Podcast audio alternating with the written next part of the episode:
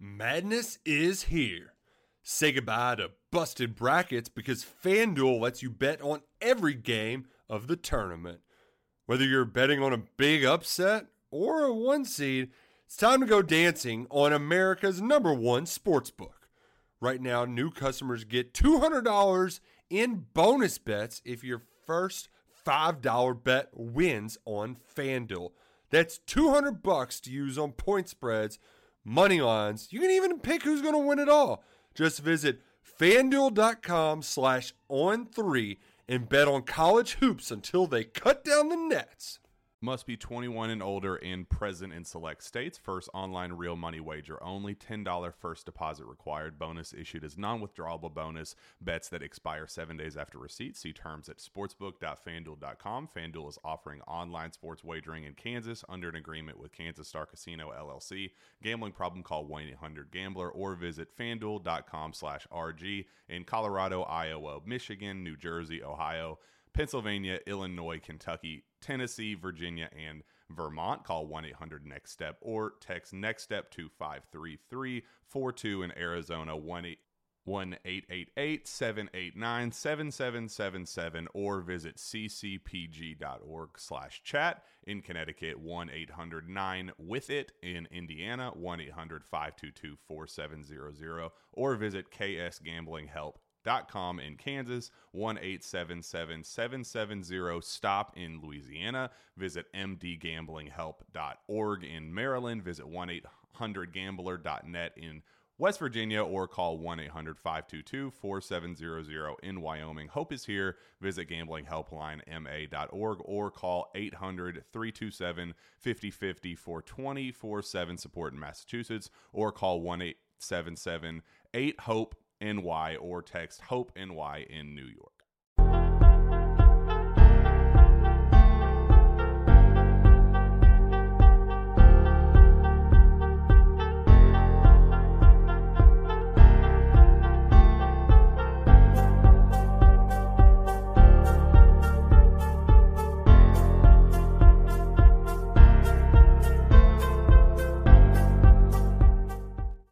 Happy Tuesday, everybody. Welcome back to GC Live, talking Tuesday nights. He's intern Joe. I'm Mike Uva. We had the week off last week because of the 4th of July, but we are back. And boy, a lot has gone on since we last had uh, one of these shows.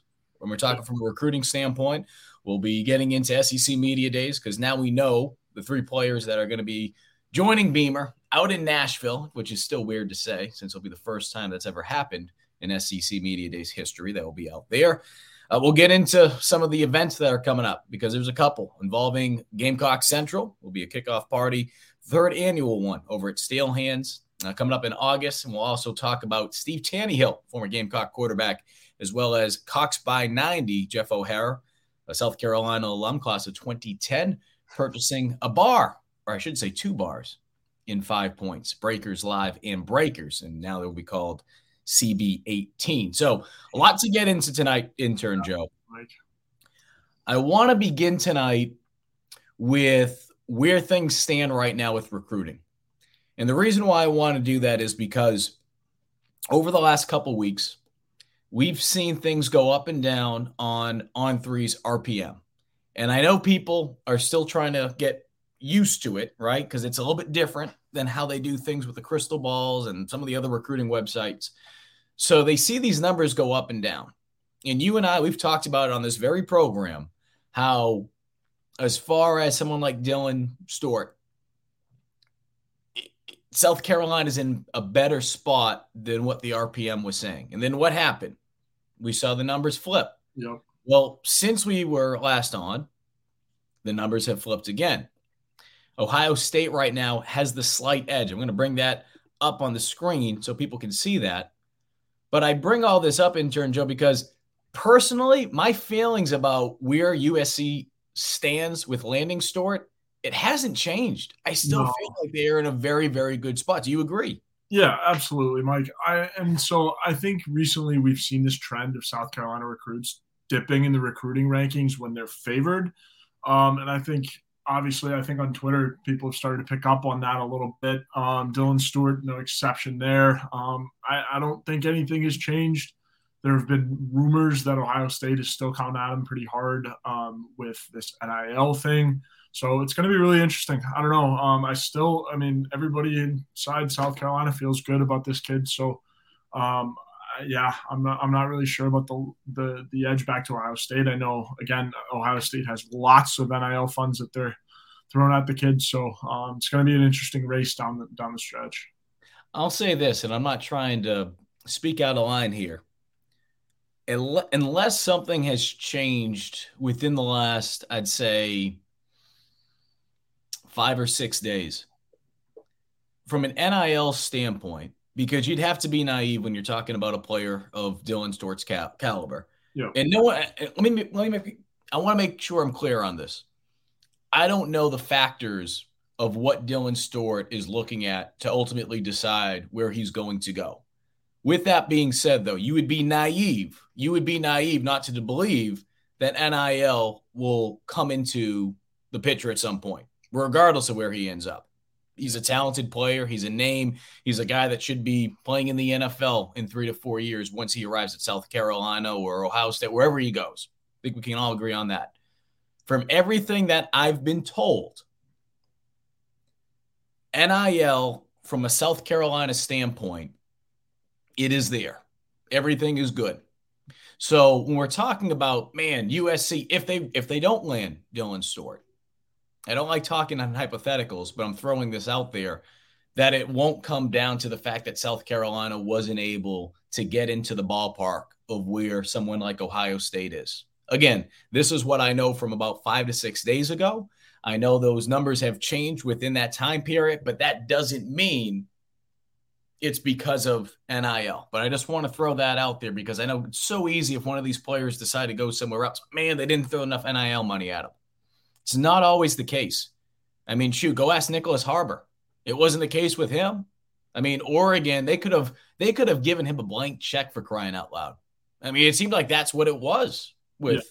Phil Knight coming down the last 24 remember Kevin Plank, what they were doing too. Yep. So again, you're looking at Dylan Stewart's situation, and intern Joe brought it up as well as you see. His numbers have dipped a little bit, which I don't know how it all factors in. I know he's been bumped up though. He's a plus now, which means all the recruiting sites that we factor in to the industry rankings, as you see right here on 324 7, ESPN and Rivals, they all have him as a five star now. That wasn't the case a couple days ago. Everyone has him as a five star. So when every recruiting site of those four have someone as a five star, they will receive a five star plus grade. That is why you see the plus next to him. Uh, but he somehow dropped down nine spots. Again, I think it is comical during the summer that you see some of these guys go up and down and they're not even doing anything. But I'm not involved with the rankings. I'm not involved with the star systems, but wanted to point that out because intern Joe, you brought that up. It was a good point as well. But you see, let me look. Bottom line is this: regardless of where the RPM is, we're talking about a player like Stewart. South Carolina is still in the mix.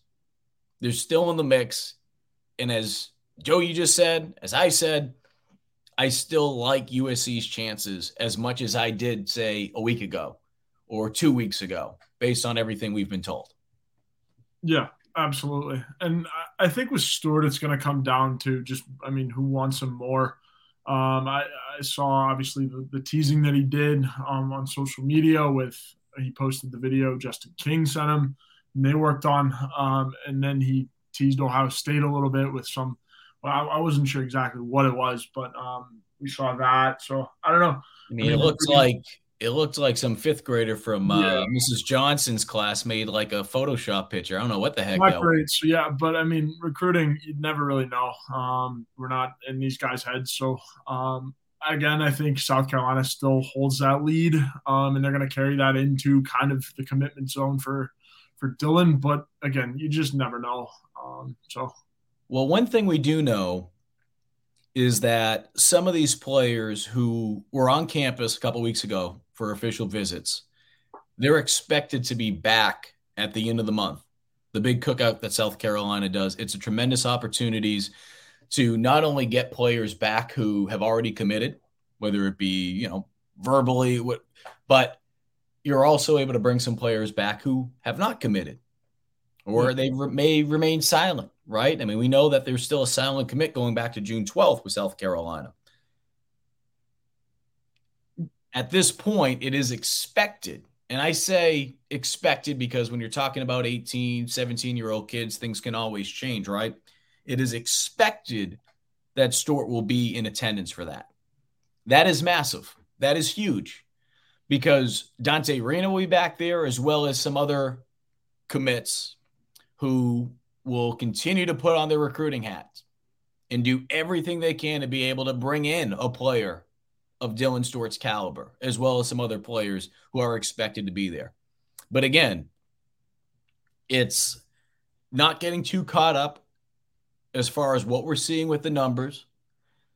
Um, everything that I've been told, I don't think Stewart has put anything out that has said this, but the indication is that Stewart will make his commitment prior to the start of his high school season. Yeah, could be in August. Uh, Daniel Hill, we've heard we've heard rumbles that he could be committing later this month at some point, the four-star running back. So I'm bringing these things up here because you're looking at the timeline, and I'm sure there's some people out there that remember what Dante Reno said a couple weeks back. Man, July is going to be a big month. It's going to be a big month. And I'm sure there's some Gamecock fans saying, well, where is everything? Patience. Patience. We still, we're, we're not even halfway done through the month yet. Patience. Yeah, absolutely. I mean, it's going to take some time, obviously. Like we said, I think Dylan, the recruit, the the window for Dylan to commit, I'm guessing is going to be around August. Um, he's always said he wants to commit before the season, in case anything happens. Knock on wood that that nothing does and whatnot. But um, yeah, I think Dylan Stewart, Daniel Hill is another good one. Um, another, he, I believe he got a bump in the rankings, if I'm not wrong, Mike. Correct. Yeah, we'll take a quick peek at Daniel Hill. Yeah. And so the RPM right now is giving South Carolina the advantage. But as intern Joe said, being able to get a little bit of a bump, you see some of the numbers right now where he ranks.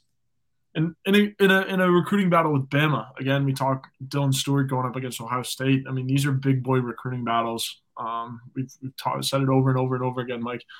Just to be in these battles with some of these guys, um, mm-hmm. it's huge for South Carolina. Yeah, so talking about Daniel Hill, a couple weeks back, he was still listed as an athlete, and that was one of those things that when you go back and you're looking at the recruiting numbers, we'll we'll talk about uh, David Busey, three star now in On3's database as a safety. When he debuted a couple weeks back, when South Carolina announced his commitment, or excuse me, he announced his commitment to South Carolina, he was still regarded as a linebacker in the database, but he didn't have any stars. Uh, that changed today. He has three stars, but going back to what we're talking about right now with Daniel Hill, he was rated as the sixth overall athlete in the class of 2024 by On3, but now he is finally debuting as a running back, which of course is what schools like South Carolina, like Alabama, and so many others are recruiting him for. Uh, we've said this before. As far as Daniel Hill is concerned, it's going to come down between USC and Alabama. I would be shocked if anything happens to change that, but it's going to come down to these two schools. He has been very public with his opinions on USC, how much he loves the university, how much he loves Shane Beamer. And there's no secret when you when you look at the roster makeup for the next couple years, once you factor in the class of 2024, that he would have a really good opportunity to see the field early. You know, we know there's some talented young running backs that are coming in, but because prior to the class of 2023, with bringing in uh, Dontavius Braswell, South Carolina didn't land any freshmen out of high school or any freshmen, excuse me, but recruiting them from high school. They didn't have any freshmen on their rosters, on their roster at the running back position that were recruited out of high school. So I say that because that room And obviously, we can look at it this year, right? I mean, you look at the makeup, and uh, everyone's talking about, man, okay, outside of Juju McDowell, see, Dakereon Joyner's moving on over. All right, what are they going to do? Get the transfer running back, Mario Anderson. There's not a lot of proven depth there, at least at the SEC level. We're talking about running back. So you start to look ahead a little bit. Daniel Hill comes in here, and that's not to say that he can't play at Alabama, but he comes to South Carolina. Here's a guy that could, could be could be competing for a starting job very quickly, very quickly. Yeah, I mean, you look at his frame there, 6'2", 220.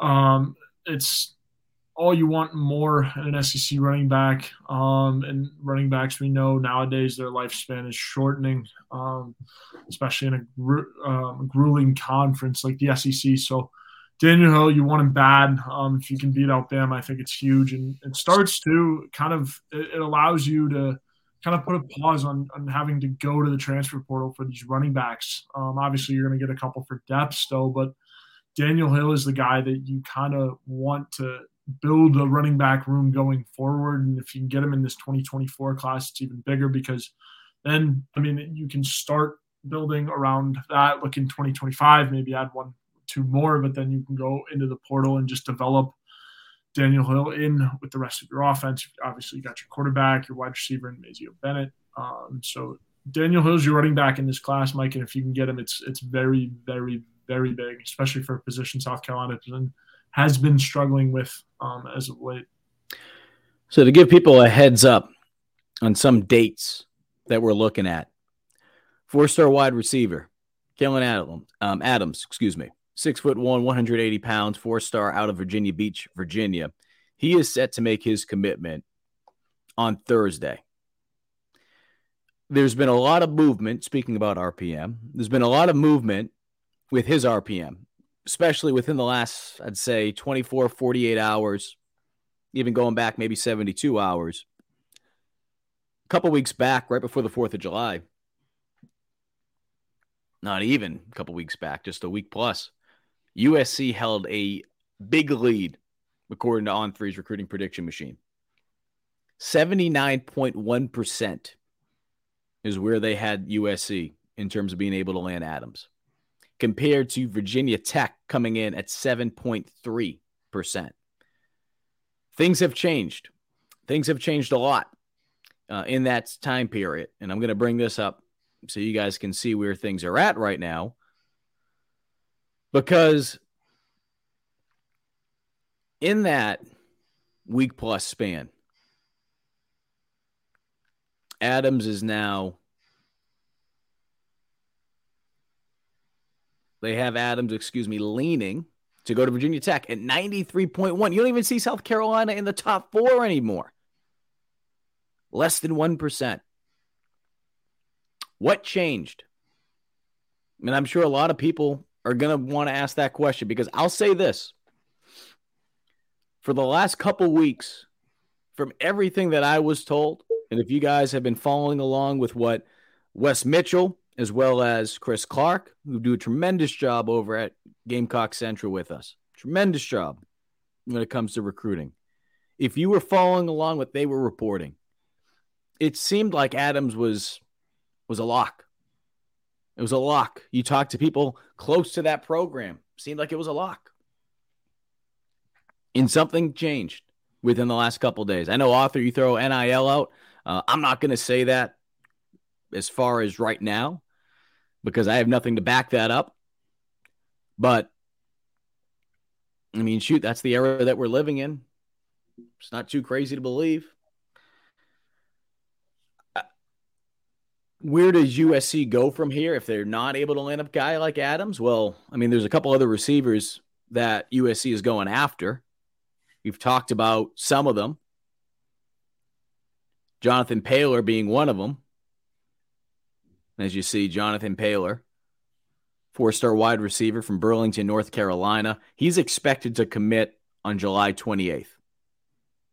And as you see right there with his RPM, hasn't changed over the last 10 days.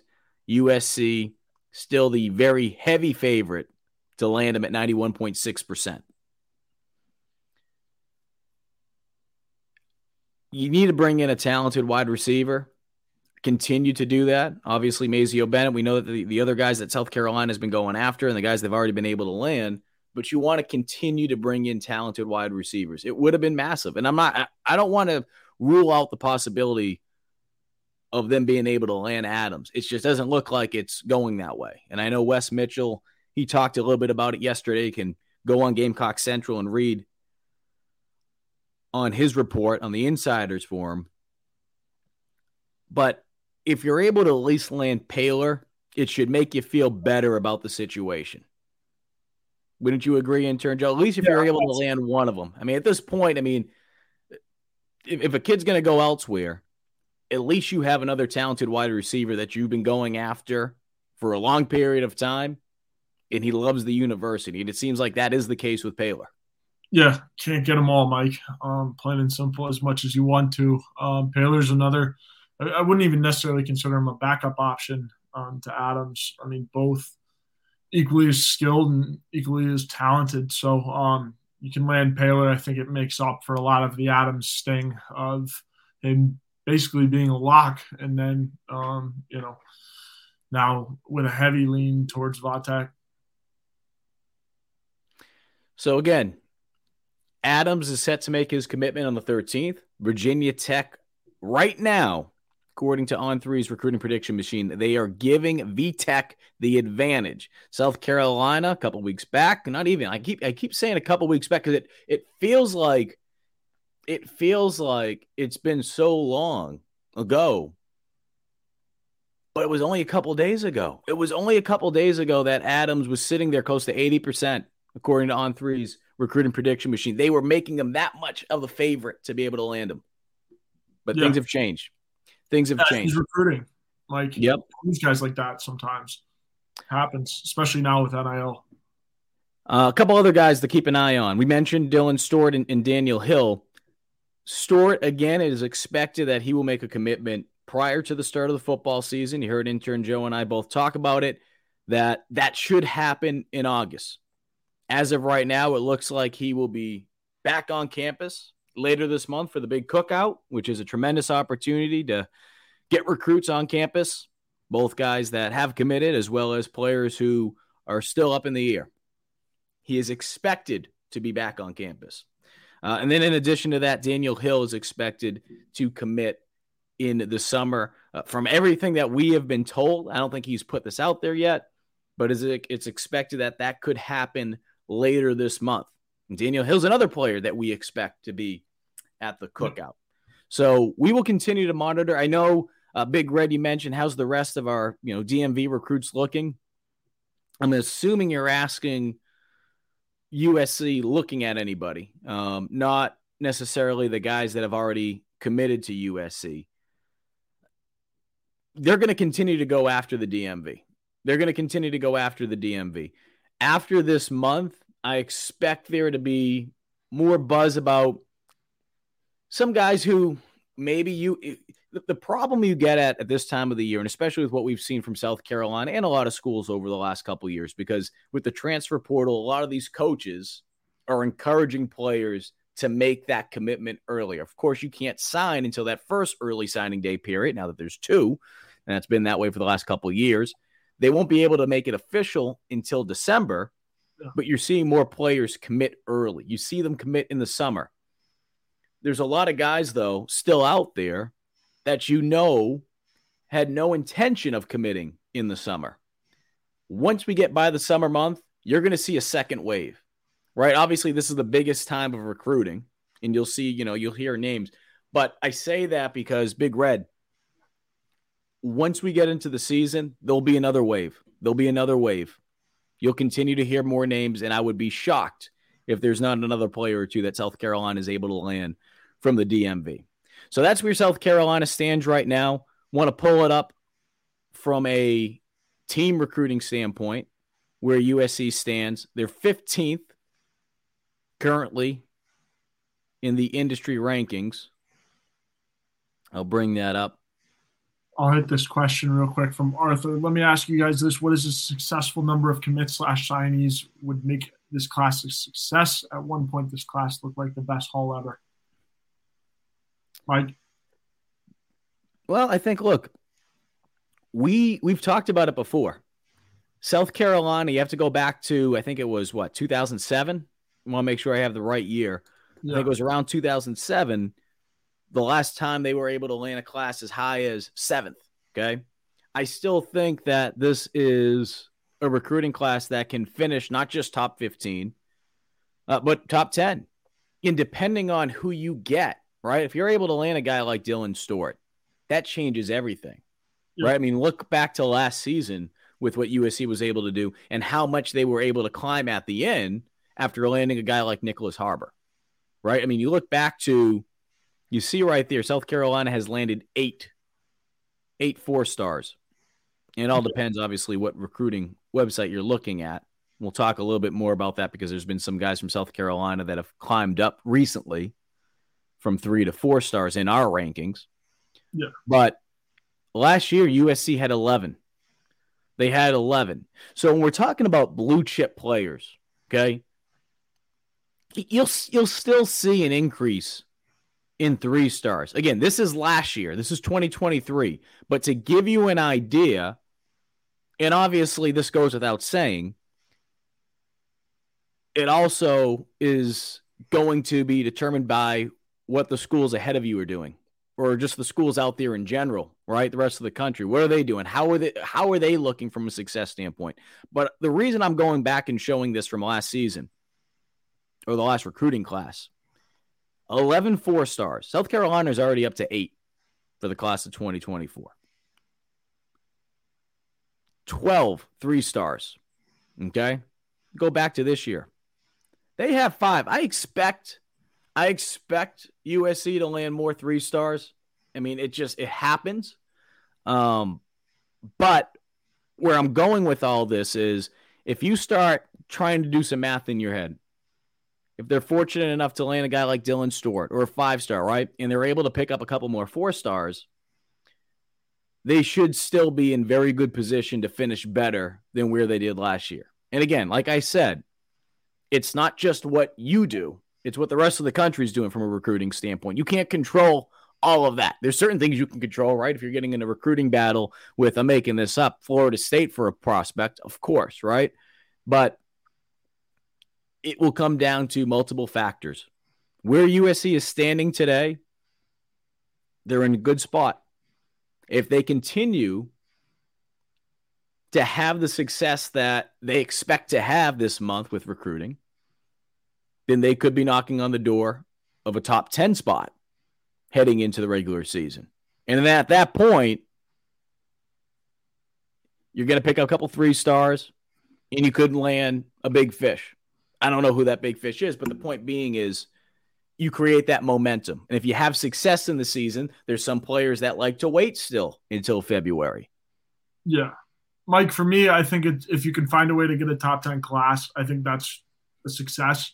Now I think you're going to find successes like deeper in like the three star guys. Some of these guys that are, you know, under the radar. That's going to come later. But I mean, from a recruiting aspect, just on paper, these guys coming in, I think if you can get a top ten class, it's yeah, success. Um, and also too, I mean, if if you can find a way to, if if say it doesn't necessarily go your way, still end up in the top fifteen, that's also another success. I mean you got to take what you can get, and recruiting's hard, especially in the SEC. So um, mm-hmm. top ten is is obviously where you want to be. Top fifteen, you know, nobody's complaining. So that's that's kind of where I'm at to answer Arthur's question.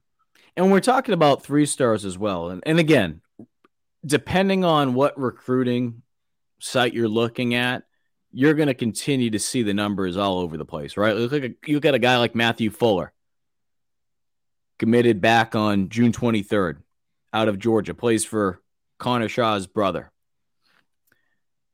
From an industry standpoint, he remains a three star because, again, it factors in the four major recruiting websites. On3 recently gave him a bump up to a four star.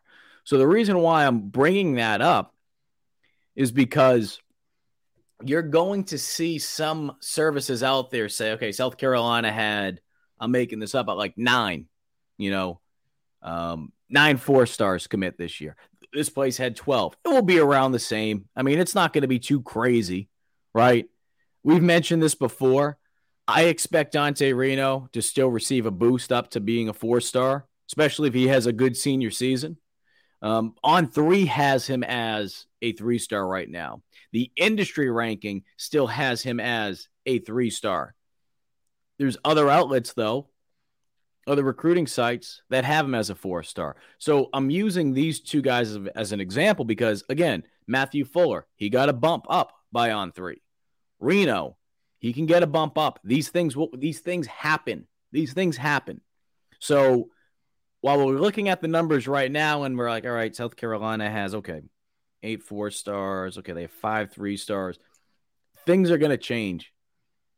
And as we mentioned before, we mentioned with Matthew before, right? And he gets bumped up to a four star.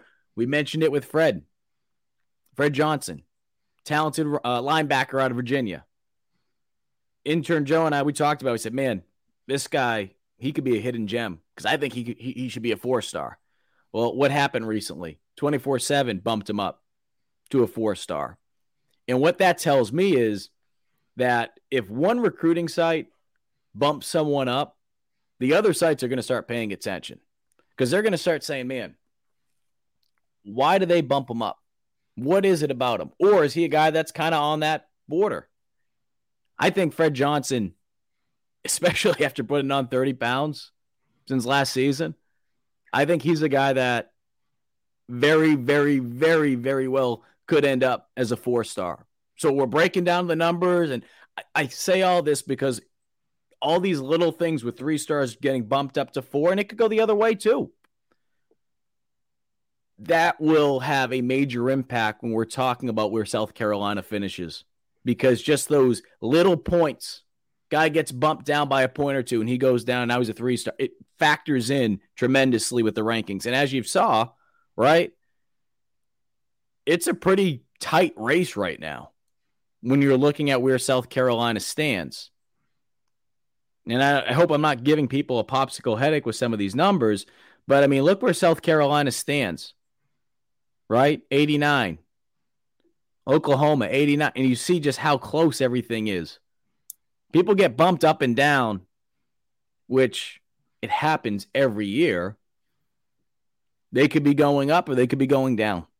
So it's it's close right now. Yeah, absolutely.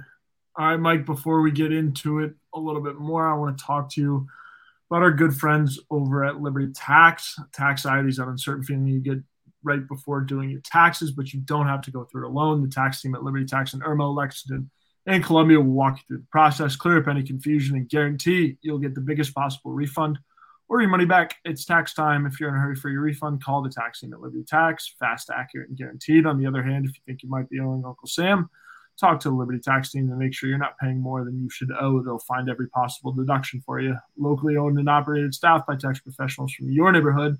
Open 99 on weekdays and 9 to 5 on Saturdays with multiple service options. Start through the Liberty Tax mobile app or through the desktop portal. Make an appointment or just walk in. Give a call to upload your tax documents, and when you return your or when you come in, your return will be ready to review and sign. Give a call for them at 803-462-5576. Once again, 803-462-5576 for all of your tax needs. Today's show is also brought to you by we have a new sponsor in here. Bird Dog. Bird Dogs, the shorts, the pants, real comfortable.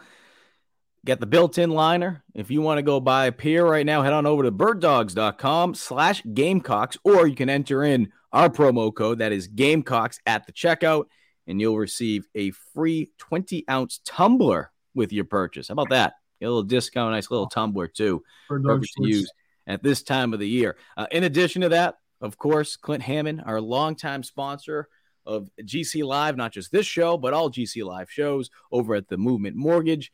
Right now, I know a lot of people are starting to look at homes, right? Summer, it's nice. People want to go out. Maybe this is the time of the year. Even though the rates are still high, Clint can make that process easier for you. He can look out for some of the best deals that are out there. He did that for our own Wes Mitchell, as well as former Gamecock quarterback and captain Perry Orth. So if you want Clint to help you out, do what Wes and Perry did. Give him a call over at 803 771 6933. Intern Joe, let's talk a little bit of SEC Media Days. Okay, SEC Media Days.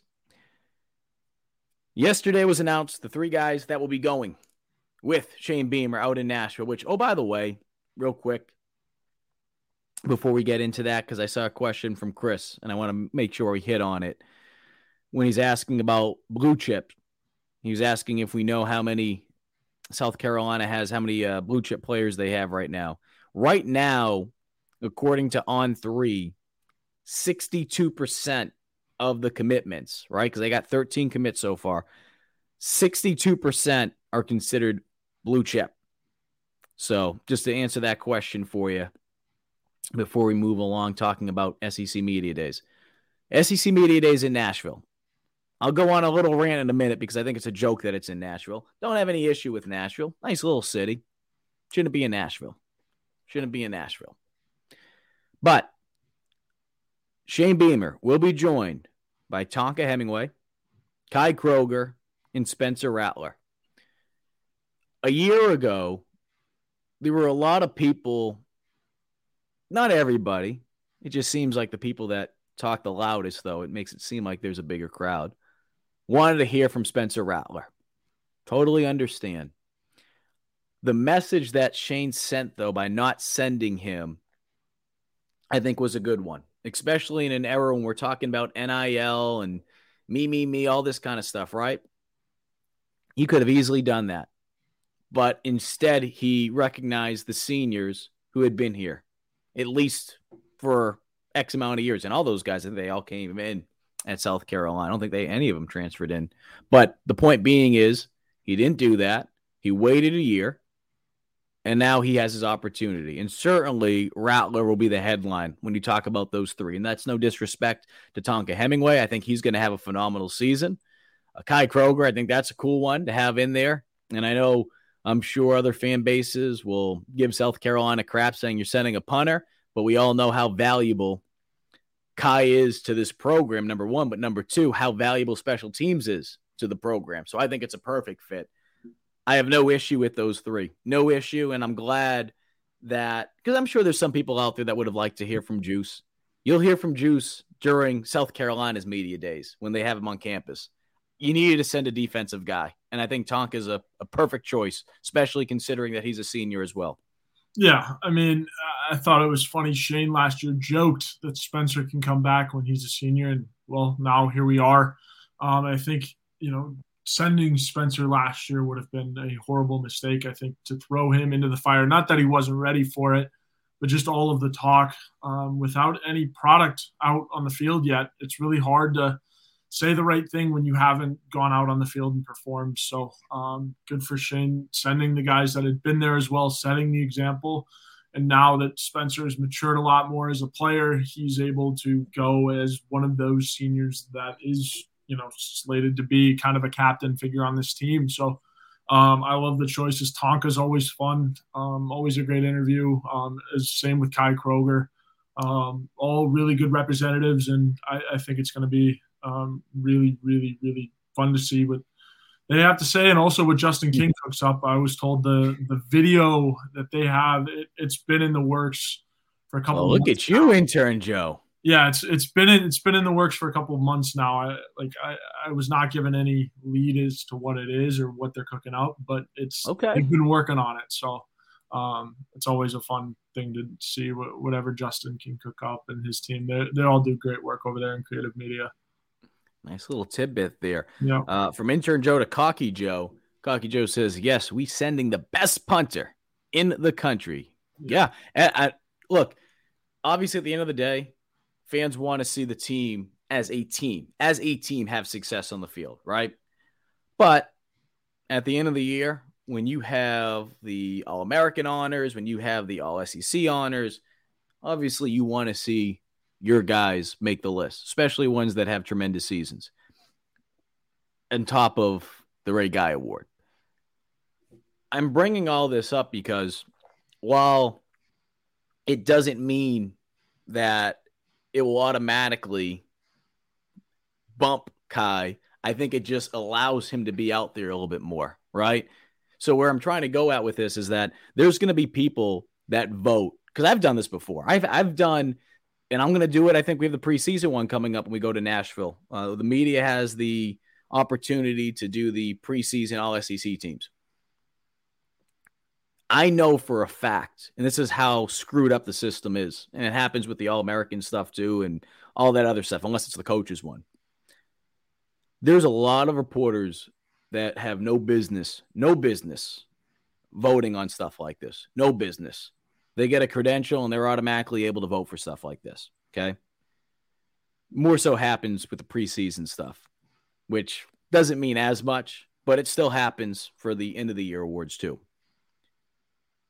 There'll be people out there that don't watch one South Carolina game.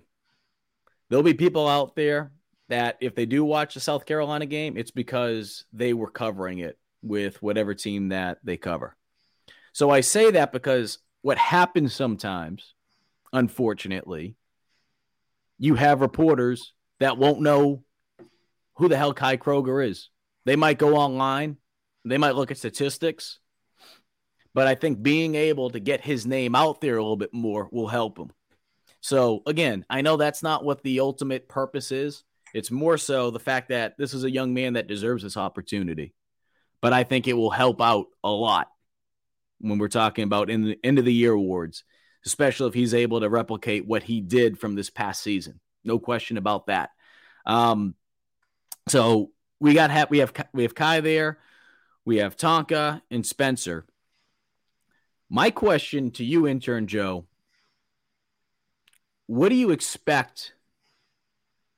What do you expect as far as what will be thrown at Spencer this year, right? Because here's a young man that last season, and you mentioned it too, you know, aside from the fact that he had never took a snap at South Carolina before, because of stuff that took place of a Netflix series when he was back in high school, there was all these images being portrayed about him before he even did anything at USC. He's had an opportunity to go out there and shoot. I know you've had a chance to cover him. I've been covering him in the spring because obviously this past fall I was back up in Boston. But from everything that I've seen from him, from everything that I've talked to players and coaches, he's a team guy. What he did those last two regular season games, he's going to go in there. And I feel like what could have been a nightmare scenario from a media standpoint, I think he's walking into a much, much, much better situation from a question standpoint. Yeah, I mean Spencer's matured a lot, especially even from his Oklahoma days. I think matured a lot when he got to Oklahoma, and then having his second chance at South Carolina was big. And then again, like I said, I think last year he kind of would have been thrown in the fire a little bit since he hadn't proved anything, but now he has. Right, like he's proved that he is. He, he's not the Spencer Rattler of old, but the Spencer Rattler of new. Now can lead a team um, and has poise in the pocket, can throw the ball and escape when he needs to. Um, so I, I, think now that he has some game in him to back him up or to back up some of this talk, I think it's going to be confidence and it's he's going to be treating it like an NFL draft kind of media days, if you will, because um, obviously the next level is on his mind. He gets to kind of see where we line up um, this offseason, just kind of projections and whatnot. And so now he gets to, you know, all the cards are kind of on his side. Um, you know, he gets to go out. He has one more prove a year to really show guys in the NFL what he can do, and that he, you know, maybe a first round pick, maybe second round pick. Who knows? We'll see. All kind of depends on this year. So Spencer has a chance to go out finally in, in front of the bright lights and, and you know show what kind of person he's been um, working on, like with himself, and also too, you know, just put on for South Carolina because I know he, he loves this place and kind of feels like he owes this place a little something for kind of giving him himself second chance. And as you see right there, the full rundown of SEC Media Days 2023. And it's so weird not to say Hoover, Alabama. It's going to be in Nashville, Tennessee. And the reason I want to bring this up, I feel like what the SEC is trying to do and I and I, I get it. I get what they're trying to do, intern Joe. They're trying to replicate what the NFL does with the NFL draft. Well, here's the big thing. Outside of maybe 20 fans from each fan base, that's if they go, standing in the lobby for a couple hours trying to get a quick autograph.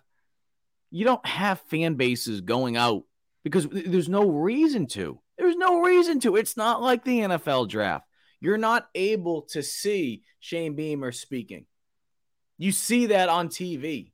You might be able to catch a glimpse. And I don't know what the setup is in Nashville. I just remember, I mean, shoot, I've been covering SEC Media Days since 2015, going back to my days when I worked in Greenville, Mississippi. Media Row, you'd have an opportunity to to see them a little bit more. You can't do. I don't know if that's going to be the case here in Nashville. That wasn't the case. We'll see in Atlanta, but I, again, just bringing that up because I think they should have kept it in Birmingham.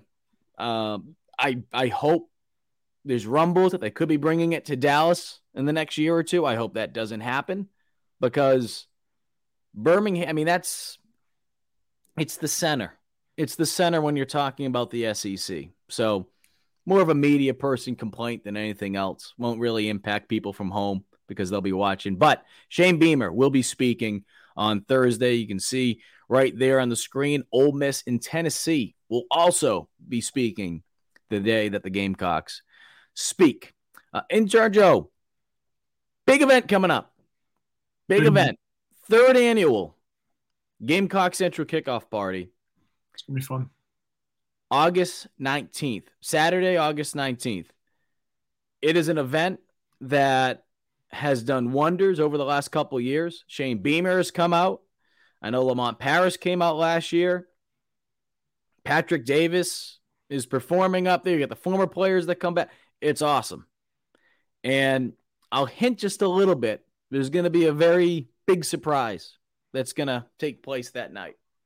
Big surprise. A very exciting one as well. So, Gamecock Central kickoff party, August 19th. Hope to see you guys there. Third annual. And that is a free event. There's VIP opportunities if you want to sit in a certain tent and be able to get certain food. But if you just want to come on by, have a drink or two, come on by. Doesn't cost anything.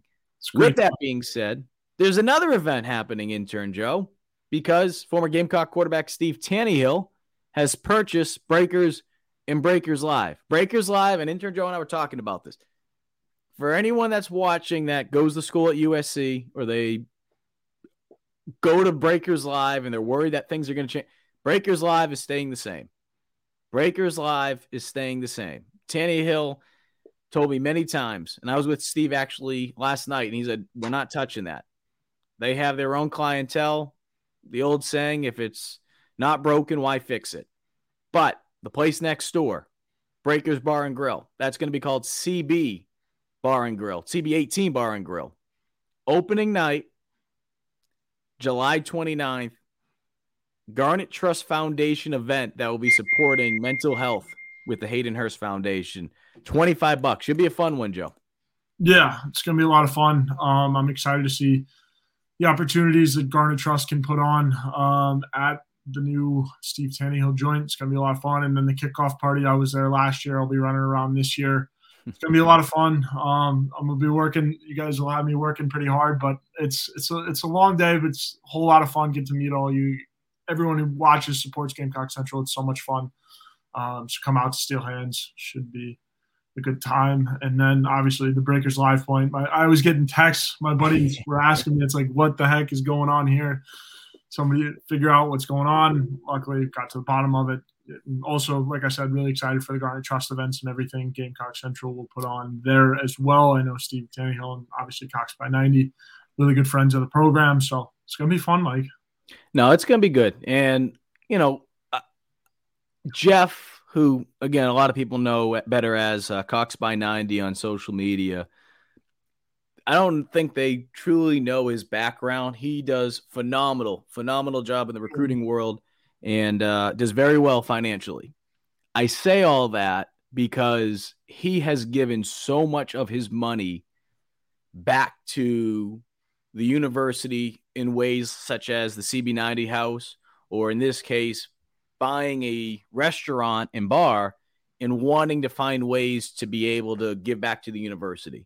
Uh, one of the big things that he told me, because I mean, he told me this a couple weeks ago, and he's like, I really want to do events that involve Garnet Trust. And he's been talking with the director of operations of Garnet Trust, Jeremy Smith, nonstop. I can tell you that. So the reason why I'm bringing this up so much, again, opening night's going to be awesome. It's 25 bucks. Uh, you're going to be able to get free beer with that purchase, free finger foods, unlimited Coke products. But on top of that, there's going to be so many awesome items that you can bid on. I know one of them is a round of golf with Steve Taneyhill and Spencer Rattler.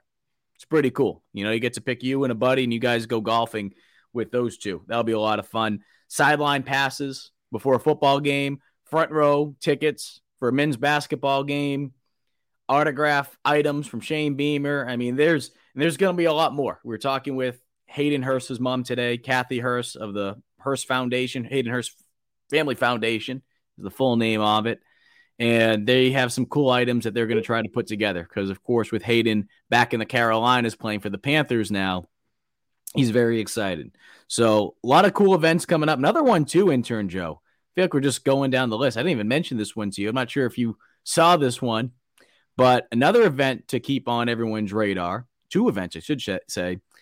The Gamecock Bourbon Society is doing an event August 5th. Gamecock Legends event. You're going to see a bunch of former athletes coming back. There's going to be a Q&A section uh, during that as well. Great opportunity to meet a lot of Gamecock fans. The following week, though, August 12th at Steel Hands again, week before the Gamecock Central kickoff party, third annual training camp event. And that's going to be the USC alum taking on the Clemson alum football. It's always a fun event. Always enjoy doing that. So, a lot of stuff going on. Busy time right now, which is good because in the next couple weeks, into next week, right, we're gonna we're gonna be talking about recruiting. We're gonna be mm-hmm. talking about recruiting like we always do. But once we get into next week, next week will be the really the last week of what I call talking season.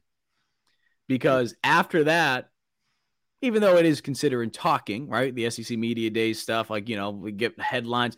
At least we have something to work with right? There could be something that Rattler says. There could be something that Beamer says. There could be something that some schmuck in another school says, and we're able to talk about that because they said something dumb about USC or whatever, right? I mean, go back to last year. Mark Stoops comments. People are turning that into friggin' t-shirts, and you know, obviously Beamer.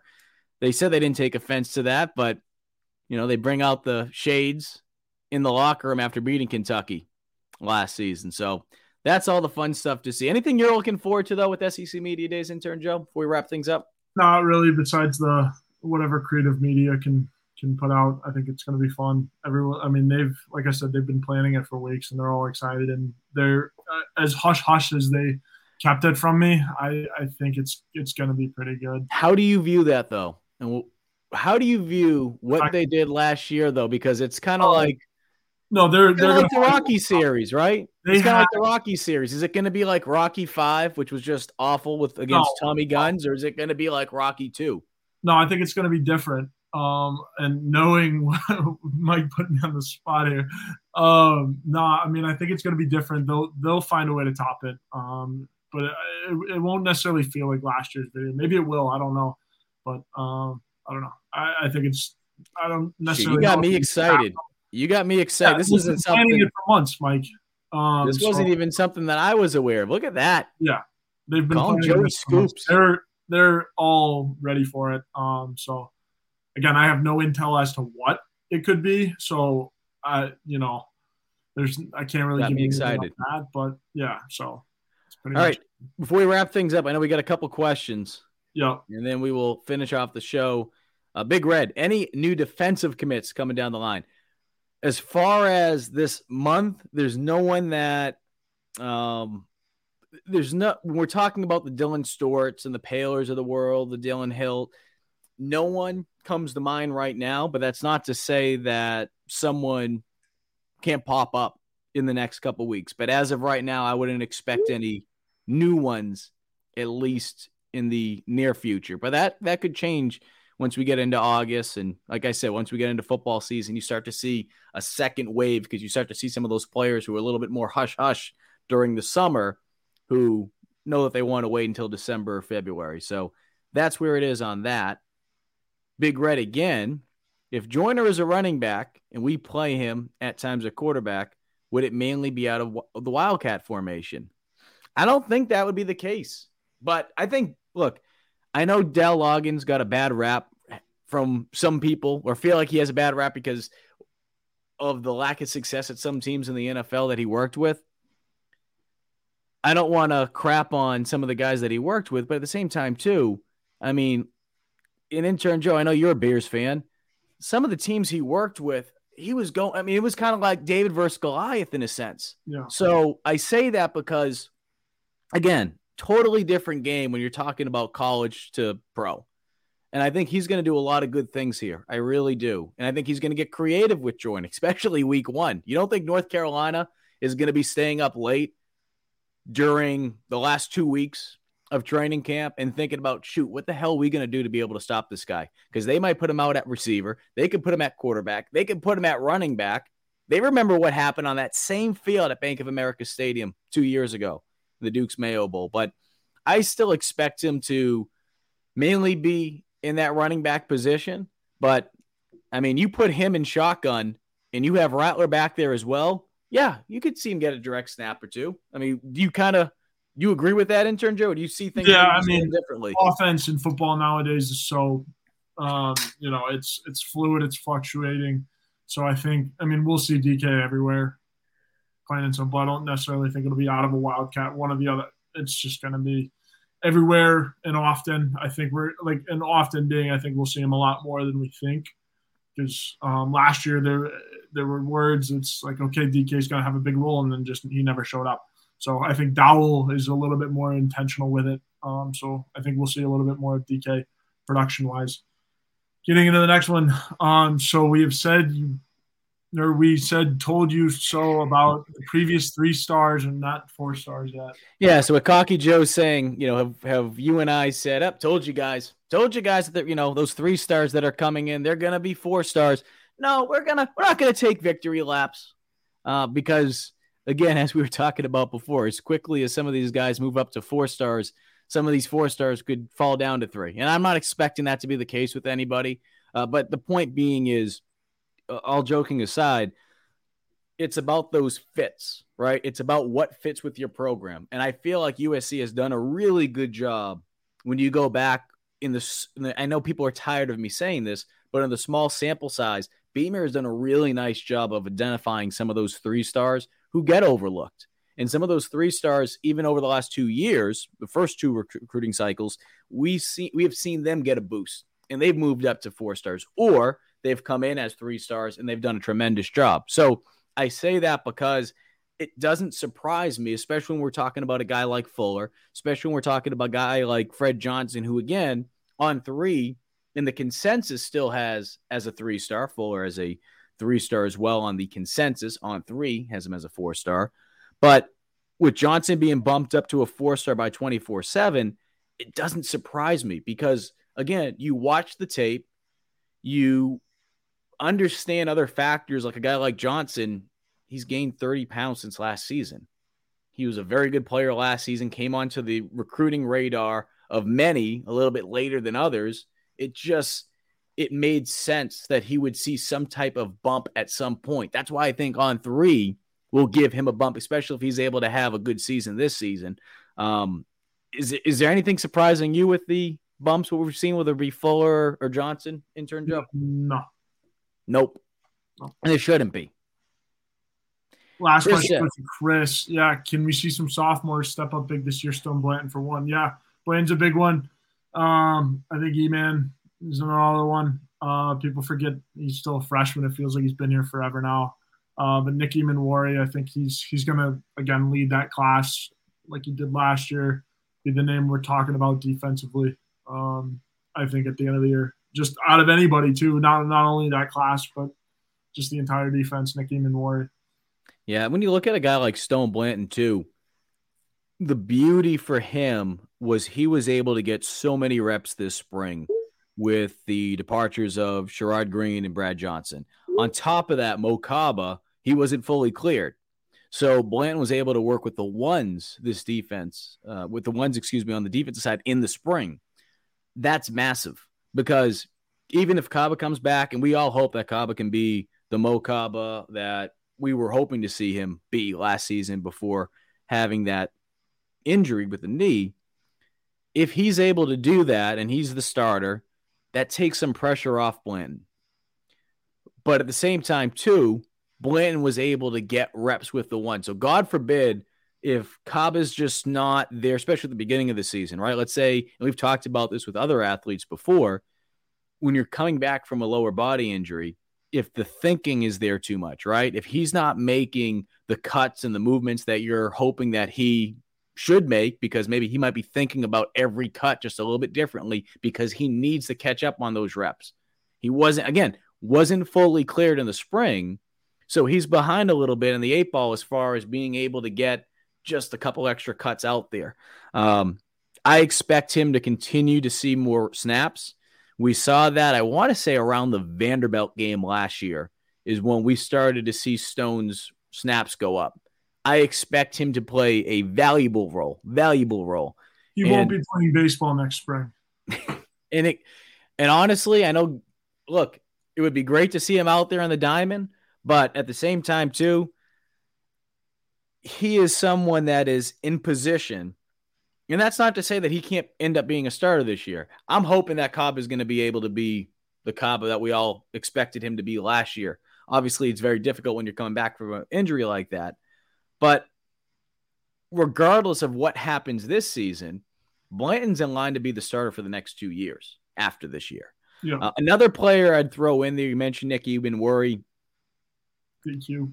DQ Smith. I think DQ Smith could have one of the biggest breakout seasons. And I'm not just talking about South Carolina players.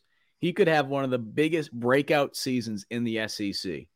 When we're looking back at the end of the 2023 season, I would not be shocked to see DQ on a couple postseason lists just because I feel like the IQ that he has by being a former quarterback in high school at Spring Valley, and I want to bring that up. He wasn't playing at, you know, some Raggedy Ann school. He was playing at Spring Valley. They go up against some good competition. He has an IQ out there when he's playing safety of that of a quarterback. We saw that last year.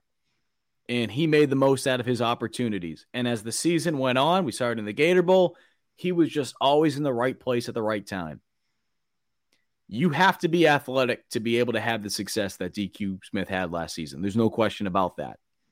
But it's not just talent, it's not just being athletic to do what he was able to do. It's about having that IQ, understanding route concepts.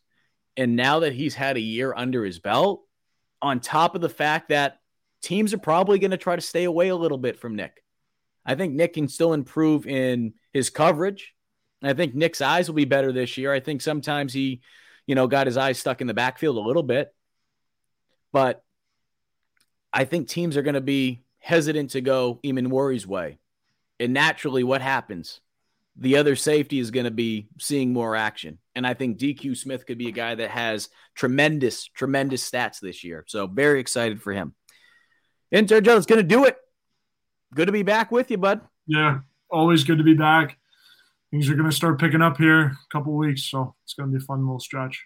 Next Tuesday, we will get you geared up for SEC Media Days because other schools will be speaking on Monday and Tuesday. So we'll, re- we'll recap a little bit about that as well. If there's anything crazy that anyone says, or maybe someone says something about South Carolina, we will bring that up as well and get ready for what could be a busy next couple weeks with recruiting. Hopefully, South Carolina is able to land some key priority prospects. He's Joe. I'm Mike Uva Appreciate you guys tuning in tonight. We'll do it again next Tuesday on G. Madness is here. Say goodbye to busted brackets because FanDuel lets you bet on every game of the tournament. Whether you're betting on a big upset or a one seed, it's time to go dancing on America's number one sports book. Right now, new customers get $200 in bonus bets if you're first $5 bet wins on FanDuel. That's 200 bucks to use on point spreads money lines. You can even pick who's going to win it all. Just visit fanduel.com slash on three and bet on college hoops until they cut down the nets. Must be 21 and older and present in select states. First online real money wager only. $10 first deposit required. Bonus issued as non withdrawable bonus. Bets that expire seven days after receipt. See terms at sportsbook.fanduel.com. Fanduel is offering online sports wagering in Kansas under an agreement with Kansas Star Casino LLC. Gambling problem? Call 1 800 Gambler or visit fanduel.com slash RG in Colorado, Iowa, Michigan, New Jersey, Ohio. Pennsylvania, Illinois, Kentucky, Tennessee, Virginia, and Vermont. Call 1 800 Next Step or text Next Step to 53342 in Arizona 1 888 789 7777 or visit ccpg.org slash chat in Connecticut 1 800 9 with it in Indiana 1 800 522 4700 or visit ksgamblinghelp dot com in Kansas, 1 770 stop in Louisiana. Visit mdgamblinghelp.org in Maryland. Visit 1 800 gambler.net in West Virginia or call 1 800 522 4700 in Wyoming. Hope is here. Visit gamblinghelplinema.org or call 800 327 5050 for 24 7 support in Massachusetts or call 1 877 8 HOPE NY or text Hope NY in New York.